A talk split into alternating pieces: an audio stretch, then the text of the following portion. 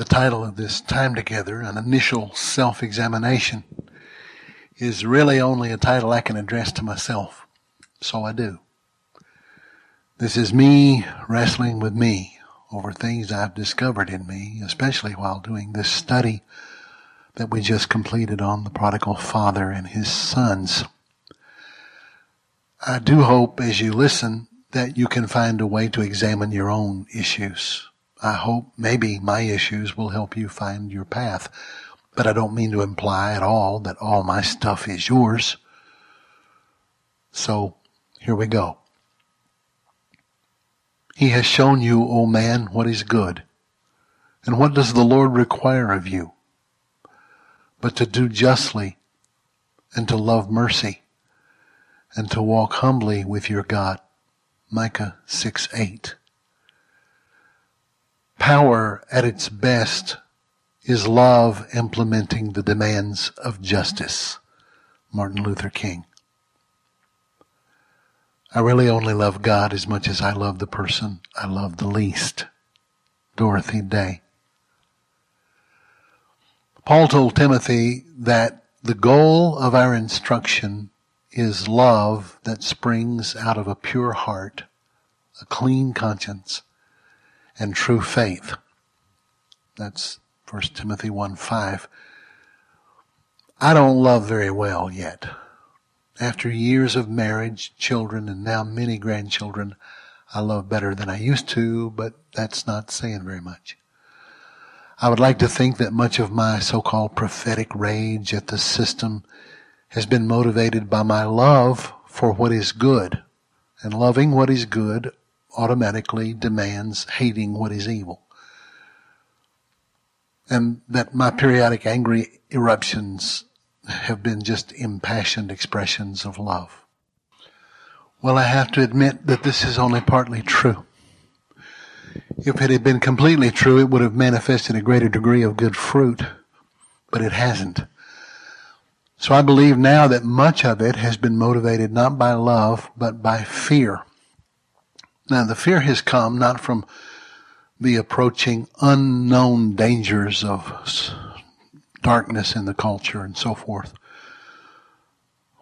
Fear of what might come, fear of not knowing what it might do to my children or my family, so forth.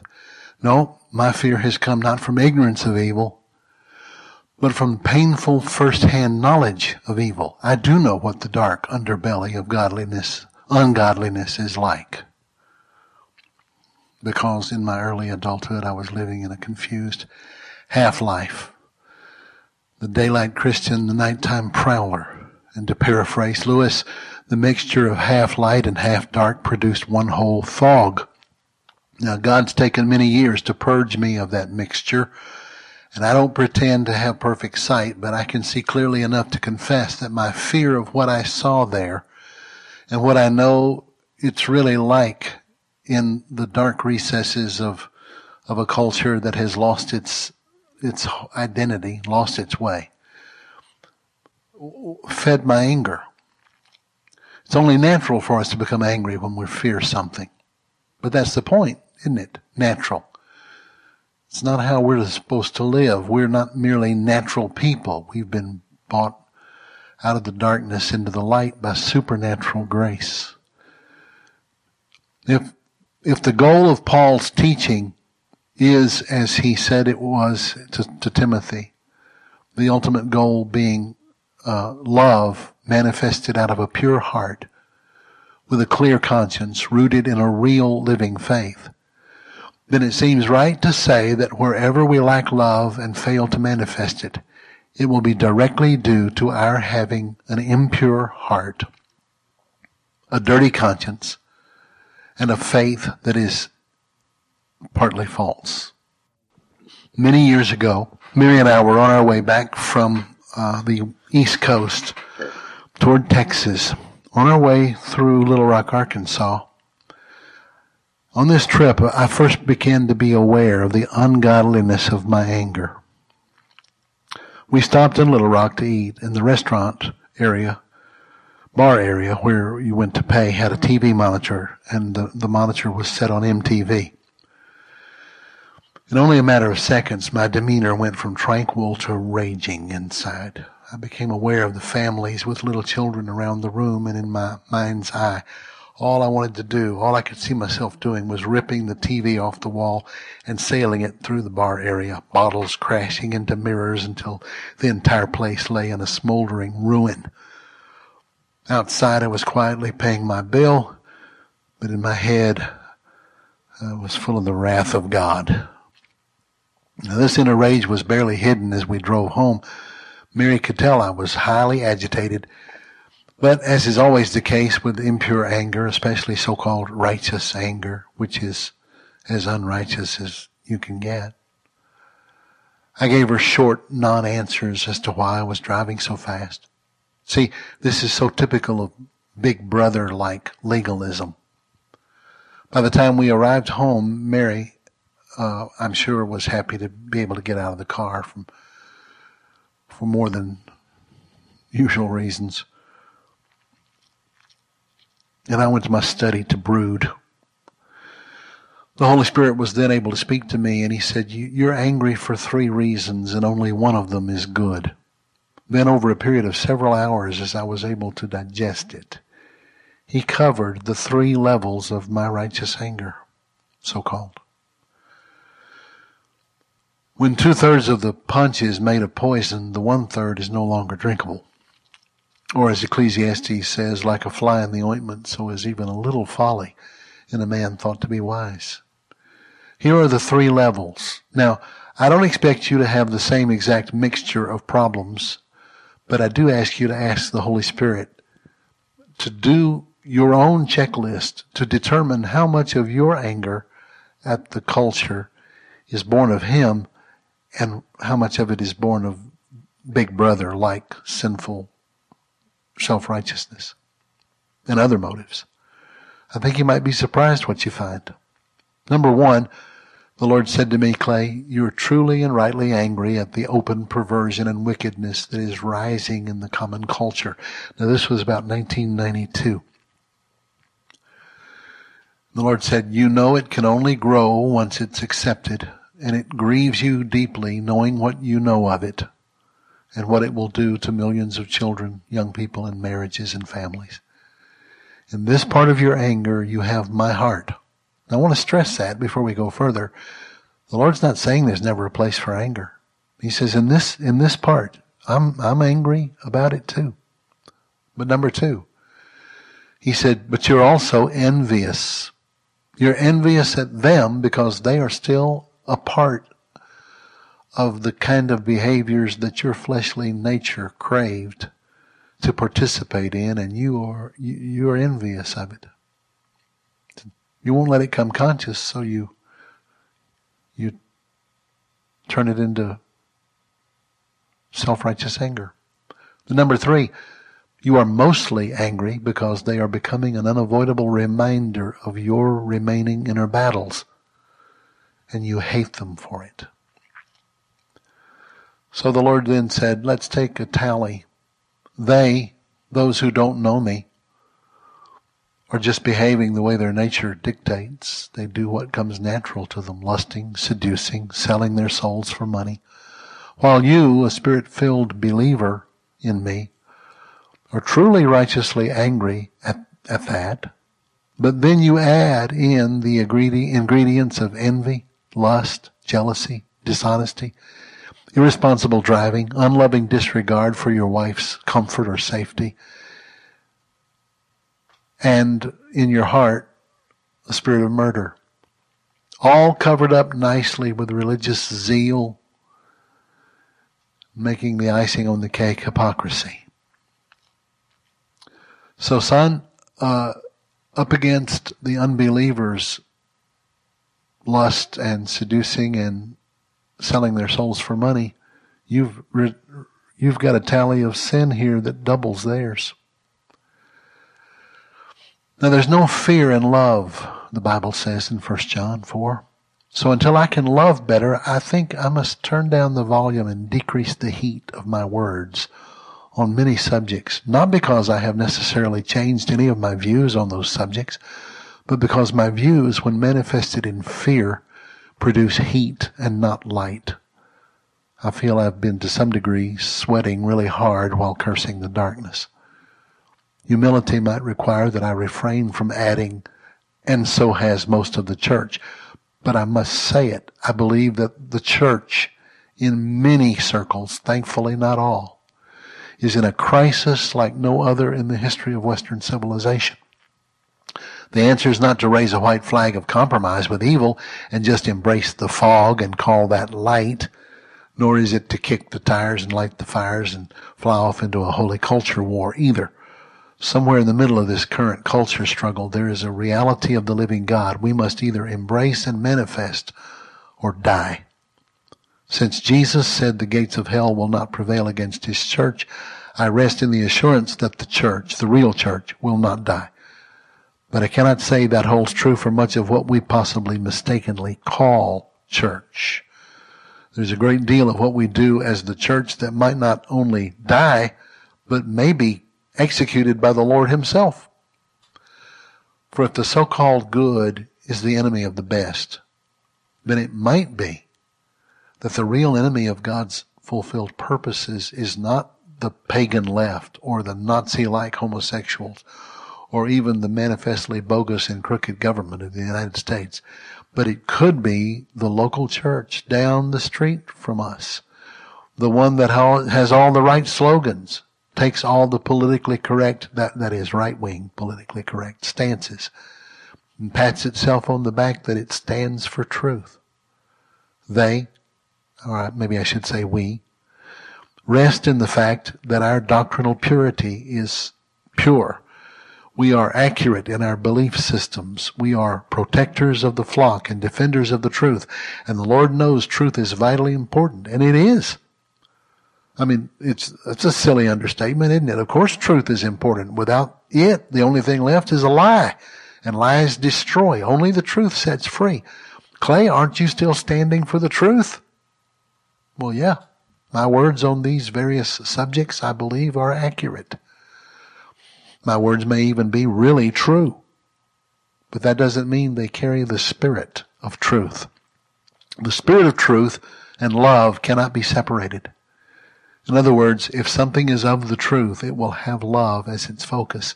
If something is truly loving, it will manifest the spirit of truth. But just mere true information, accurate information, with all of its I's dotted and all of its T's crossed, can often be a murder weapon in the hands of a person desiring to destroy another person's life. How many times have you heard it said, or, or maybe you've said it yourself? I know it's terrible, but you can be sure I have my facts straight. What I just told you is the absolute truth, etc. This is the very reason the rabbis taught that gossip is not like murder, but it is murder.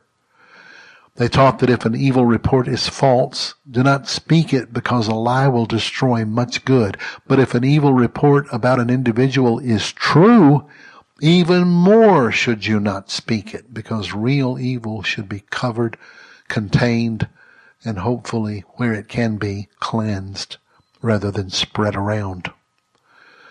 The men who brought to Jesus the woman taken in adultery to stone her were speaking accurately when they stated she had been caught in adultery in the very act, they said. Well, most probably because they'd set her up to catch her just that way. So yeah, it was probably accurate information. But it always takes more than true, accurate information to bring forth life instead of death. It takes love. You must tell me that I must love the truth, and I understand that. Of course, I must love the truth. But what does that mean? I, I was just a small boy in the long, hot summer of Mississippi's integration struggle in the mid 1960s when men wearing white sheets held torch lit rallies preaching that the only thing that could save the sanctity of the holy white South was for them to be willing to live and die for the truth. Well, we would all agree with the statement that we should fight for the truth, but none of us would embrace the spirit behind their use of that phrase. Billy Graham has said, if we do the loving, the Holy Spirit will reveal the truth. We've gotten that backwards, terribly backwards. We seem to think we must be defenders of the truth, even if it means to hell with love. Now, how is that working for us so far? Our country is nearly torn in two, and the sad fact is many on the quote other side from me when asked what they think of Christians respond with words like hypocritical, mean, hateful, or self-righteous. Now, if that makes you angry, then I guess it might prove their point, huh?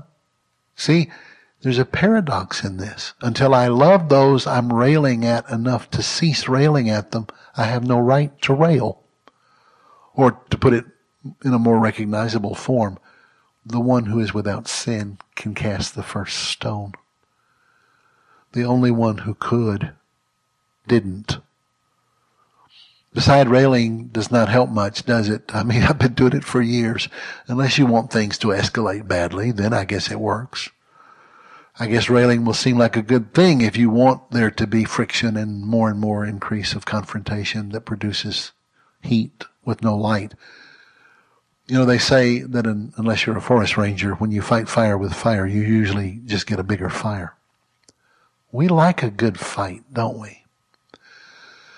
I tend to say men like to fight because in a certain way we're created to be protectors and providers and that by our very nature requires a certain kind of aggressiveness and ability to pursue and to conquer, etc. But women more and more have developed this appetite for aggression.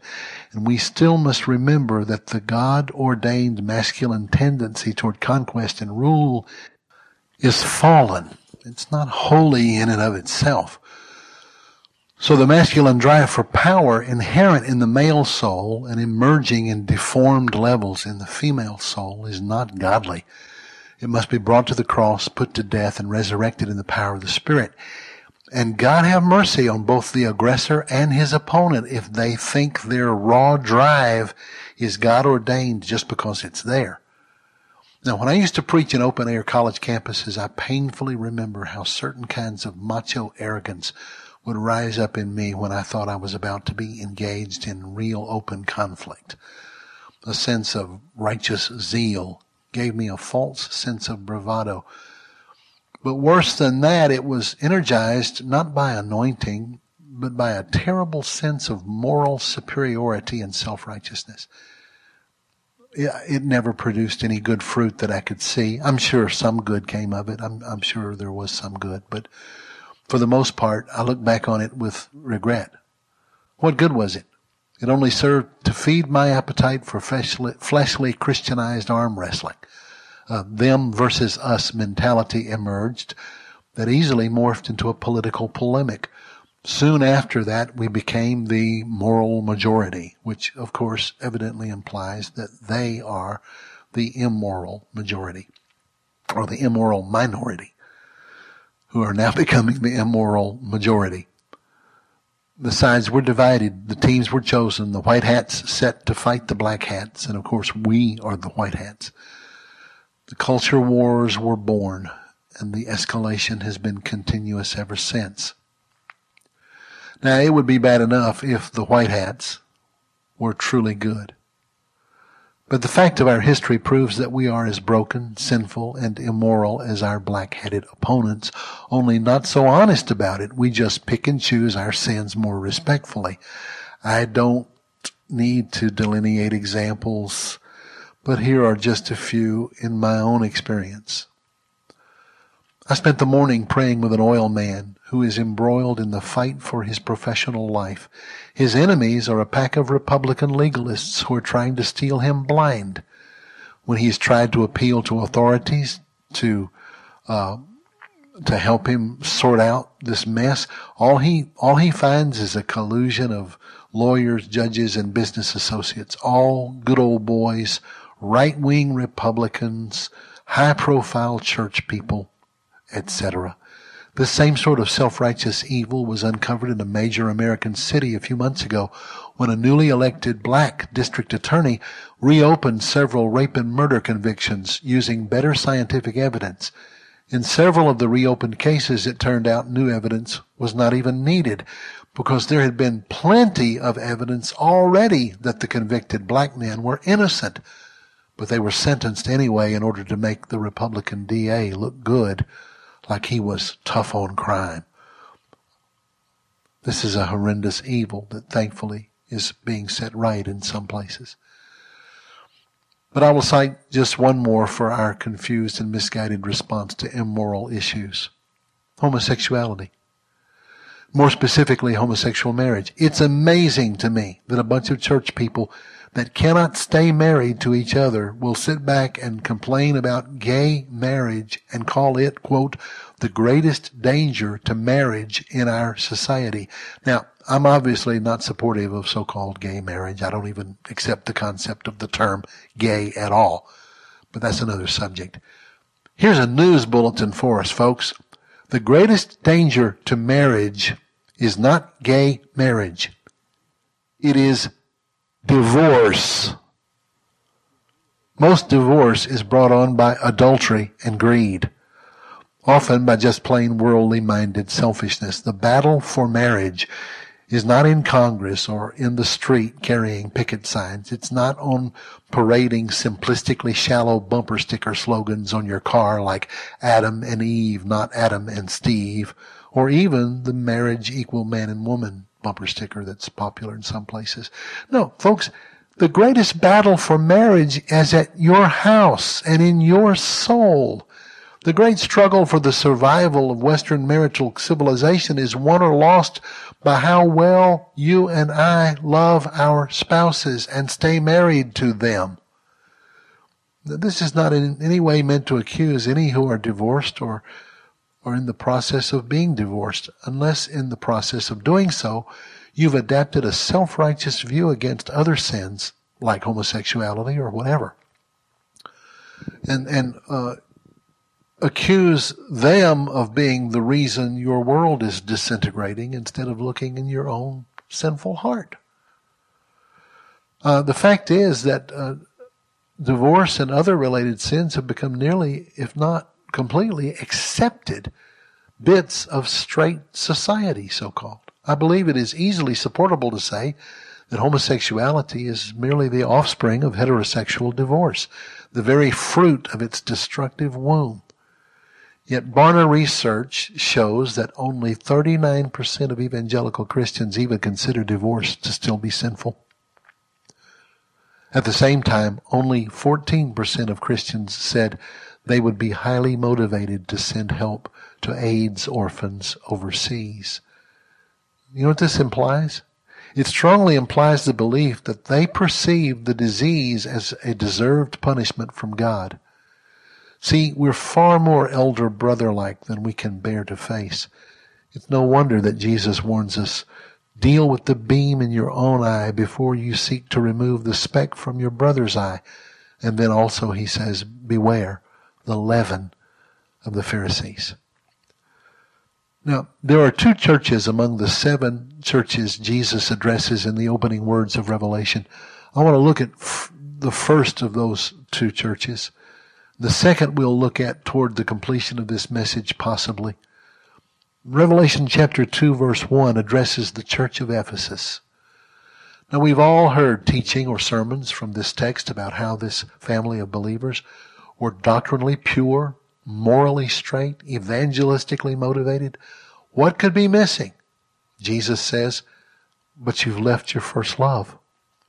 Or, as some translate it, you have left the springtime of our love. Now, that's more of a paraphrase. And the results of that is the idea that Jesus was saying, you know, you're doing all these wonderful things for me, but you don't love me anymore. That was just how we all interpreted it. But thinking about it, I think you have to come to a different conclusion. Jesus commends them for keeping doctrinally pure. They've resisted the Nicolaitans. They've rejected false apostles. They've worked very hard under tremendous stress. They won't tolerate evil. They've endured hardship and suffering for the name of Jesus. But what Jesus says to them is, in the face of all of this, I have this against you. You do not love. I don't think he's saying you don't love me, although that may be included. He's primarily saying that in the long, hard struggle against heresy, false ministry, perverted leaders, crooked, evil culture, you fought well, you stood well, you've had all the right answers, and yet in the struggle against the bad, you have lost the good. You don't love people anymore. You're too busy maintaining your self-righteous, pure identity. When researchers ask non-believers what they perceive about Christians, the first answer that comes is, well, I don't really know what Christians are for. I only know what they're against. We have become the Ephesian church. We may have everything right except the one thing that matters most. We don't love. I heard today of a very high profile evangelical church in the heartland of America who've taken a quote, stand for righteousness. You know what they did? They refused to allow their softball team to play another team in the area that is coached by a lesbian. It's all over the local news and now spreading into the national news. Okay, we are taking a stand for righteousness. And what is it? In a city where there's all kinds of need and poverty and brokenness, our stand for righteousness is we're not going to let our people be around a team that has a lesbian for a, a coach. Now, where is the love?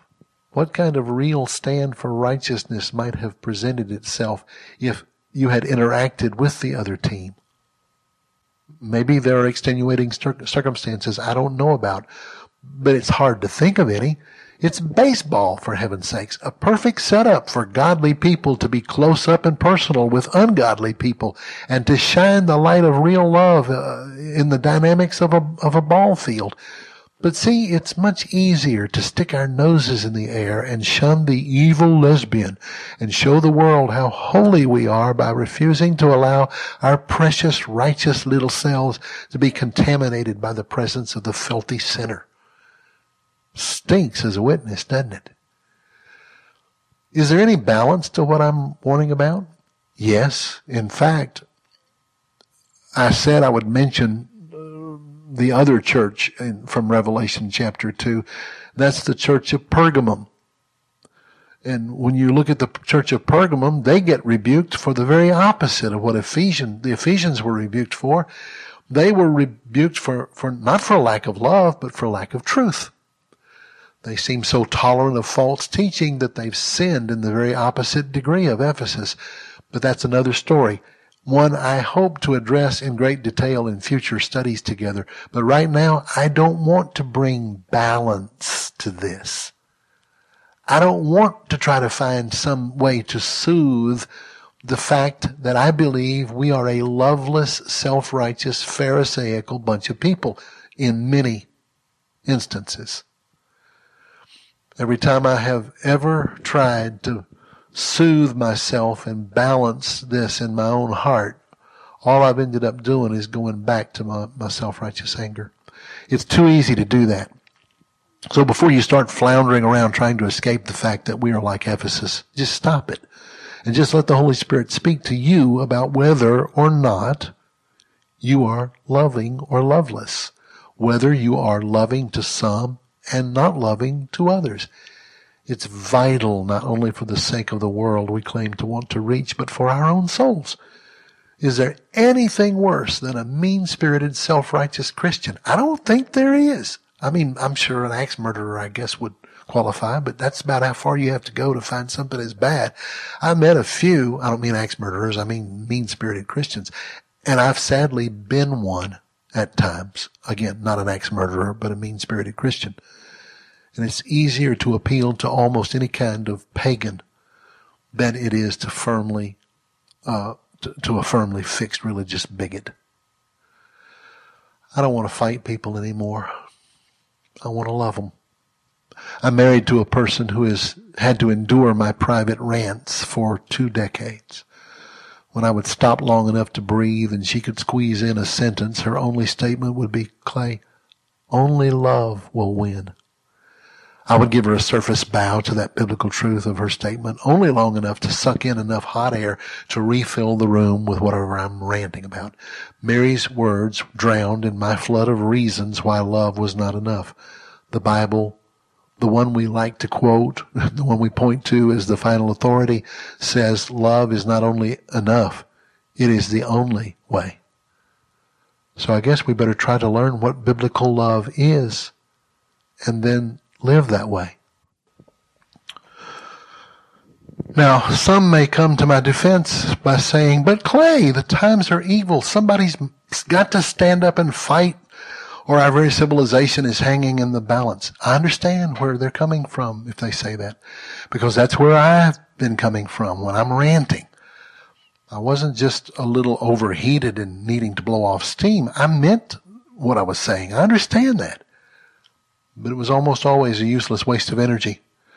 It served no purpose at all, except for maybe one thing. There is pleasure in ranting. Anger is one of the deadly sins that has its own sense of pleasure in its expression. None of the others have that. Lust can starve for lack of food while it's lusting. Pride is never full. Greed, jealousy, gluttony, by their very nature, are always devouring and never satisfied. Sloth sees no pleasure in anything but self-pity. But anger, oh, anger can feed itself on its own raw entrails. Anger loves being angry. Depending on what motivates it, anger can behave like lust in its energies. Yes, there is a righteous anger, but we're not talking about a righteous anger. I remember years before Mary and I married, I'd moved outside town into an old spooky house in order to lick my wounds from a long, painful year of church infighting. I'd just gone to bed when the telephone rang about 10 p.m. It was the husband of a woman whom I had been helping. Uh, I had literally talked her out of leaving him and convinced her to go back and give him, even though he didn't deserve it, one more chance. I begged her to, to not leave. When I answered the phone, I heard his voice speaking in a self-satisfied and accusing tone. I knew it would be you that answered this number. I found out your little secret, haven't I? You're the man that's been slipping around with my wife. I found your number on my phone bill several times. Now the jig is up. because I'd moved a bit out of town limits, my phone was now long distance in calling their house. And for those of you under 30, you can ask your parents what that all means. So my number showed up on his phone bill record and he traced out how many times I had evidently spoken to his wife on the phone. He figured it all out by himself. What a wonder. It was bedtime. I was already shut down for the night, but I found myself standing up in the middle of my bed as he told me his plans to come out to see me. Now, I had been in embattled leadership meetings. I had endured crazy accusations. I had been shocked by wild rumors. I had spent all kinds of energy calming down angry teenage boys who wanted to burn the church building down on my behalf. So my blood pressure was very high and my sense of self-control was very low. And the cork just blew right off the top of my skull. And I, I just, you know, I just, I'm not proud of this, and I guess it's not funny, but I'm trying to make a point. I just screamed back. I just screamed in the phone. You come right on out here, you stupid blankety blank blank. You are just the blank blank. I, I want to, I just want, you just come see me. Come see me now. Now, there's a way of breathing fast in rage that is very akin to animal lust. I was breathing like that as I threw on clothes and burst through the front door to, to sit on the front porch and await my victim. Two hours later, after midnight, when he failed to show, go figure, I was still pacing like a caged animal and still breathing like that. And then I entered into another stage of anger. One that I pray I never enter again. I began to hope that someone else, anyone else, a burglar perhaps, or some poor misguided crook would just happen into my lair. Because see, the altar was raised. The fires were lit. Somebody had to be sacrificed. The Proverbs tells us that a man who has no control over his own anger is like a city that is broken down and has no walls. That means when a certain ungodly anger is given vent to, the very perimeters of the human soul can be breached by the demonic. I was very close to such a state at that moment if I had not already passed it. By God's mercy, neither my phone caller nor any other poor criminal came near me that night. But I found a certain degree of lustful pleasure in the thought of what I would have done to them. It was as if I'd gone from Baal to Moloch, from lust to blood. Now, you might think, Clay, this is way over the top, but let me show you that it's not as over the top as you might think. Mary and I have a good friend, an associate who pastors a very large and highly effective congregation in South Alabama. And he told me and Mary this story. That in the height of the confrontation in their area over abortion, their church people had taken a peaceful resistance stance in opposition to the abortion clinic.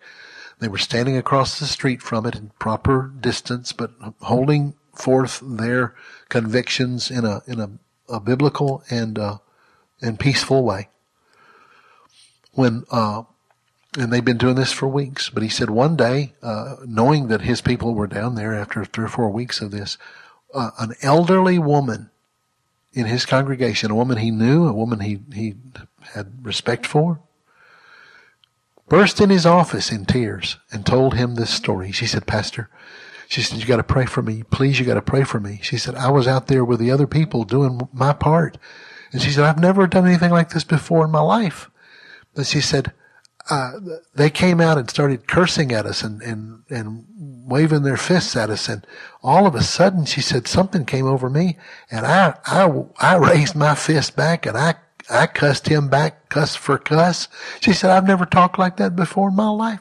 She said, I wanted to go over there and throttle him. She said, if people hadn't held me back, I would have attacked him physically. Now, it is right to point out that probably part of what has happened here is that by, by engaging on this level, she came under the spirit of murder that rules abortion clinics and and was not equipped to deal with it. But at the same time, let's don't turn it into something we can blame the devil for. It has to be something that was in her that the enemy could manipulate. And though it was very painful for her to have to face what was in her, it was also very healing and good for her to face it. You remember in Luke 9, 51 through 56, where Jesus responds to John and James when they offered to call fire down on their opponents?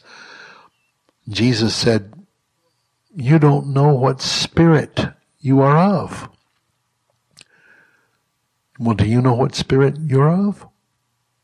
This story begins what is known as the travel narrative or the Jerusalem document. It describes unfolding teachings and events that occurred in the final days of Jesus' earthly ministry. It concludes all, it, or it includes all of the passages from Luke 9:51 all the way through Luke 12 and beyond. I want you to notice that it was right after this strong rebuke from Jesus about moving in an evil, destructive, vengeful spirit that Jesus gives what is known as the seven woes message. This section includes Jesus' warning in Luke 12 verse 1, which is not a great place, by the way, to divide the chapter, but when he says, beware the leaven of the Pharisees, which is hypocrisy.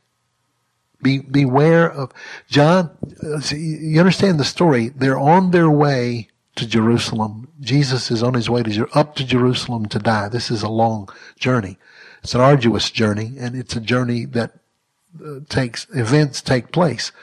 Uh, and those events that take place on that journey include the prodigal son story, the the the, the she- sheep and the shepherd story that we just have included in, in our previous study.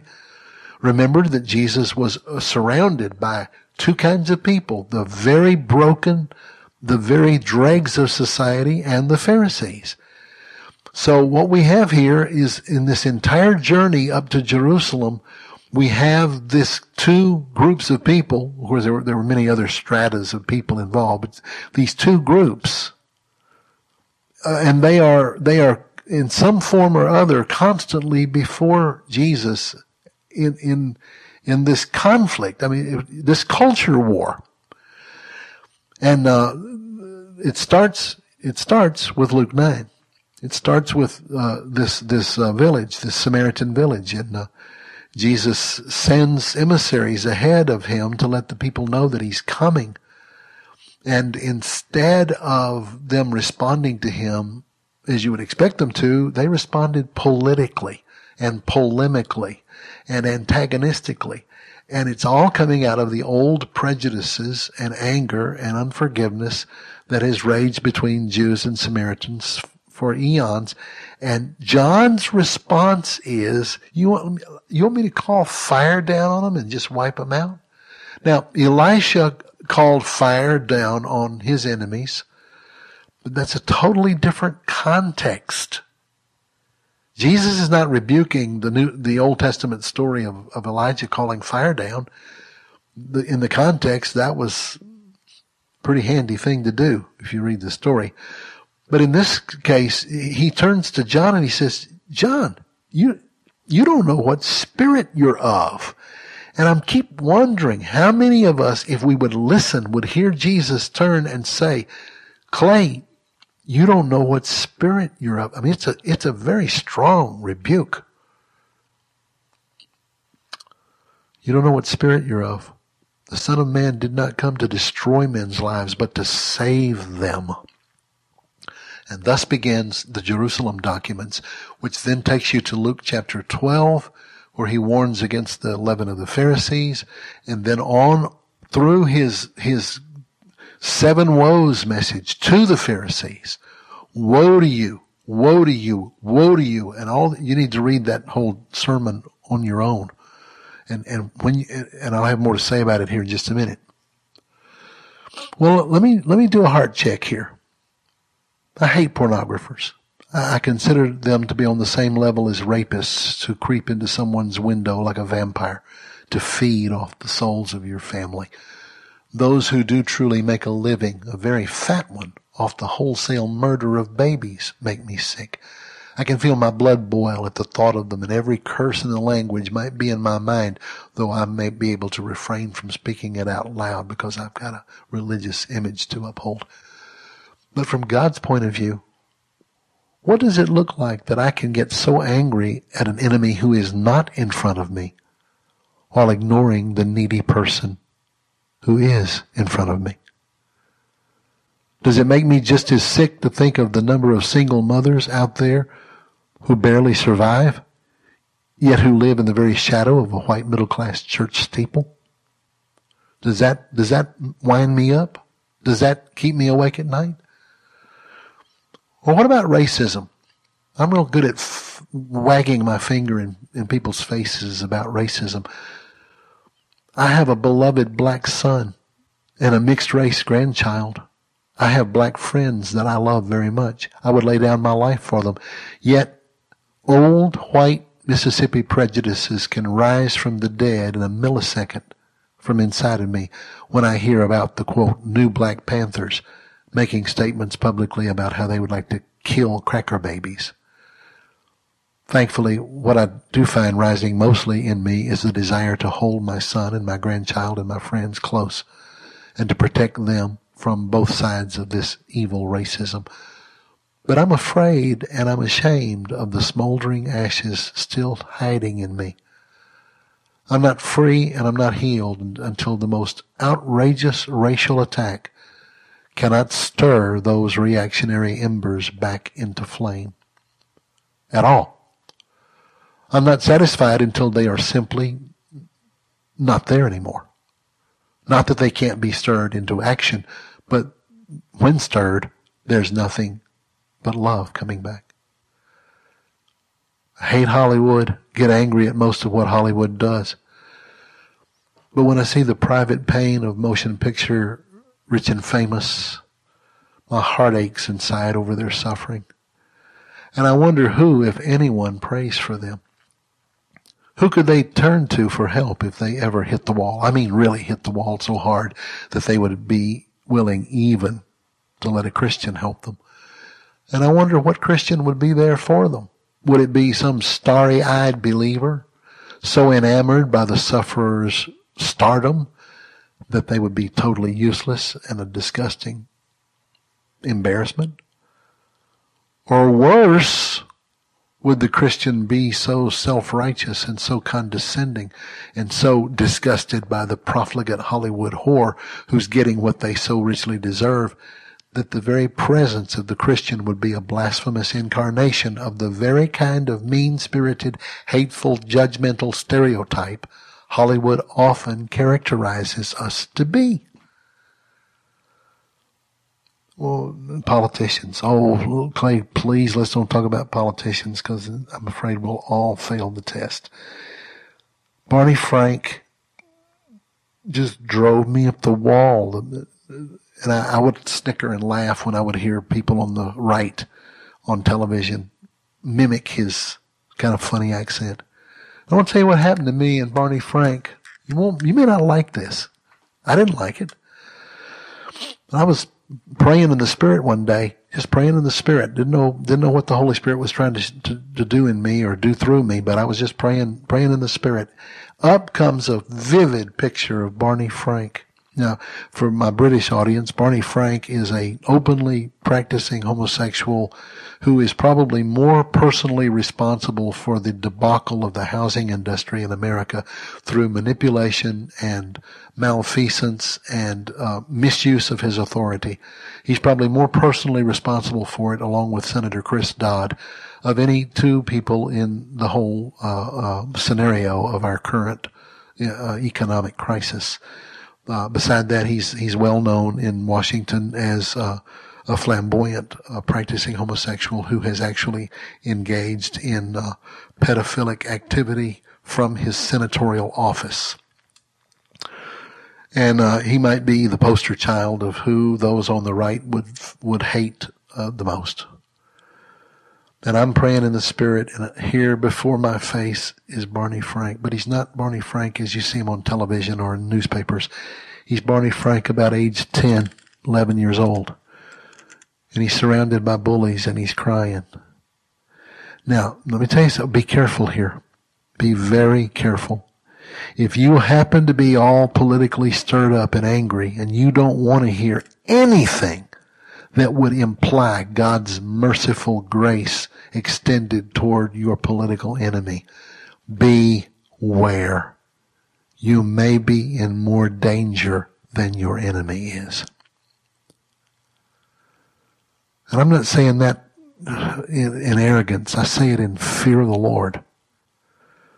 Because you got to remember something, folks. God is God is not impressed with either side of this so-called culture war. God hates evil. God hates sin. And God hates hypocritical, arrogant, self-righteous sin maybe more than he hates the stuff we all tend to call sin. You know, the easily identified sin.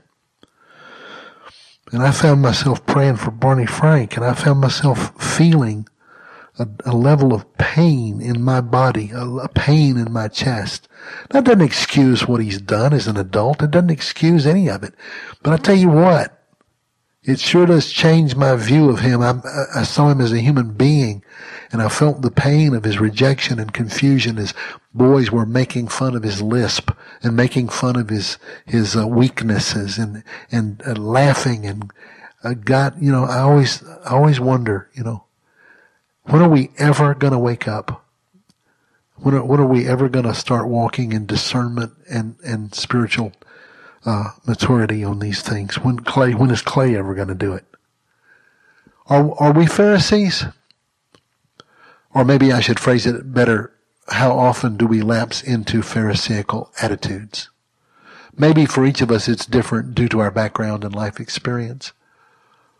But whatever the answer to that question may be, we are responsible to look for it and admit it when we find it and to repent. This is not the time to make excuses or point our fingers at all the valid reasons we may have for being angry at the world. Are all of the accusations against the church valid from, from unbelievers? Of course not. But whatever accusations are valid are destroying our effectiveness for Christ in the world and therefore destroying people's lives. And we are going to be held responsible for that. So I'm seeking to awaken us to the need to examine our own hearts. I'm trying very hard to be careful not to examine your heart or the hearts of those I mentioned in these stories. I'm mostly concerned with my heart, and I'm asking you to just listen in and, and participate in my self-examination in hopes that it will awaken you to your own. All the while I'm, I'm walking us through some of this, some of you will be constantly tempted to counter this with many outlandish examples of pagan cruelty and stupidity and arrogance and false arguments. You must choose to battle against giving in to that temptation that all of your examples may be valid is not the point. It does not matter at this point. All that matters in this present moment is that you let the Holy Spirit talk to you about your own heart. Wherever you find Pharisaical arrogance in you, that you hate it as much as you hate other sins. once when I was pastoring, I was teaching an adult class of supposedly mature people. And in the course of my address, I told them of a friend of mine, member of our church, who'd been in a coffee shop the previous Sunday, which happened also to be the day after Christmas. My friend said that his waitress seemed exhausted and obviously had been crying. He couldn't help but ask her what was wrong, and she said, I worked everybody's shifts for, for them who asked me to during the holidays so that they could be with their families. I needed the extra money and I, I haven't had a day off though for nearly two weeks. And my boyfriend, she lived with her boyfriend. She wasn't married. My boyfriend and I were going to have today, just, just today together. And we planned to do our Christmas celebrating today. And I got called in to work by my boss. And when I asked him what happened to the girl who's supposed to fill in for me today, he said, well, she called and said she couldn't come. She decided she needed to be in church today. She felt guilty. See, if she didn't go on and go to church, she knew you, you don't go to church and it probably wouldn't matter to you, uh, since you're not a Christian. So here I am, she said, wiping tears. Now I'm fully certain that the point of this story is not wasted on any of you. You understand what a pitiful excuse of a disciple of Jesus this waitress was who not only did not keep her word to relieve this already overworked other waitress, but who did so because the other waitress was not a believer. And so her needs and plans didn't matter, did they? But if you're disturbed by that lousy witness from that waitress, wait till you hear the reaction of a couple of people in the class where I was telling this. They actually said, well, it serves her right. She had no business working on the Lord's day. And that other girl, well, she was also right to choose to go to church. She did the righteous thing.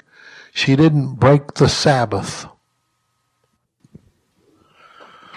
Are you as flabbergasted as I was? I've debated atheist college professors. I have confronted hardened lesbian activists. I have worked with drug infested and alcohol soaked brains that have lost the good of reason.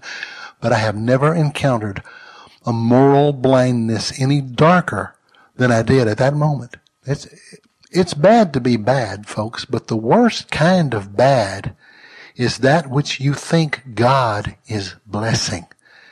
And though it may seem extreme, there's not a whole lot of difference in the spirit of hatred and evil in this way of thinking that I just described and the Taliban who thinks when they cut a, person's hand off, they're doing God a service. Trying to reason with them of the utter lovelessness of their position fell on deaf set of ears, as deaf as I've ever encountered. Well, let me give you another example. And there's so many. And I'm only doing it to try to awaken you to what might be in your own heart, my own heart. A man I know in Kentucky came home to find that his wife of 10 years had moved out and run off with someone else. After years of recovery from the devastation, he was engaged to marry again. His pastor took him and his new bride uh, through the premarital counseling and everything seemed fine. But when it came time to plan the actual ceremony, this pastor, who's part of a denomination that is notoriously anti-sacramental and who would strongly argue that there's nothing inherently holy about any building, told the couple that because my friend had been married before, they therefore could not be married in the main sanctuary. They could only marry in the smaller chapel next door. So by that logic, the less holy the event, whatever that means, the smaller the building. So they could probably do dirty dancing in the administrative office wing. I wonder what might be allowed in the janitor's closet. Again, no amount of logic could get through the shroud of religious stupidity. If the marriage is valid in the small chapel, it is valid in the large sanctuary. If it is invalid in the large sanctuary, it is invalid in the chapel. Any unbeliever would get that. It, it takes religious legalistic ignorance of Christians to not get that. Now, this is not new to me. Because of my broken early sexuality and my street prowling, I had a pretty clear view of two worlds. In my attempt to overcome my own darkness, I threw myself into Christian stuff with all I knew how. My first person uh, to train me in ministry had an unusually powerful testimony. His lungs and three ribs had been supernaturally put back in in a Pentecostal tent revival after he had been surgically uh, uh, sent home with a death sentence. Beside that, he was very non-religious. He was very audacious without being arrogant. And I learned a lot from watching him how to really love unlovable people without coming across religious or bigoted. I had to later become a better church person to become religious and bigoted. But anyway, in 1972, I joined a band that was sent by Teen Challenge into some of the darkest parts of the United States. Buffalo, New York, Detroit, south side of Chicago, to name a few religious jargon didn't work well in those places. So early on, I, I learned how to relate to all kinds of people. And we were playing, uh, we were supposed to play at a concert in a large evangelical church in Chicago. We went to the streets and handed out free tickets to anyone who would take them. By 6.30, the auditorium was surrounded by several hundred, mostly kids, coming to hear us. I mean, we thought that was the idea, you know, was to get them in there so they could hear what we had to give. But the drummer looked out from behind the stage area and said, guys, people are coming to the door and talking to ushers and then turning around and leaving. I mean, a lot of them are doing that. It looks like they're being turned away. I made my way to the front door to check out what this was about. And we found ushers from the church, all church members, meeting these kids at the door. And if they smelled of tobacco or worse, or if they had tattoos, yes, they had them back then. Or if their hair or dress was what these jokers were calling unacceptable for church, they were turning them away. I was barely 18 and hardly mature enough to be on the road in ministry, but I can say I don't think I would do anything differently now than I did then. I hit the ceiling.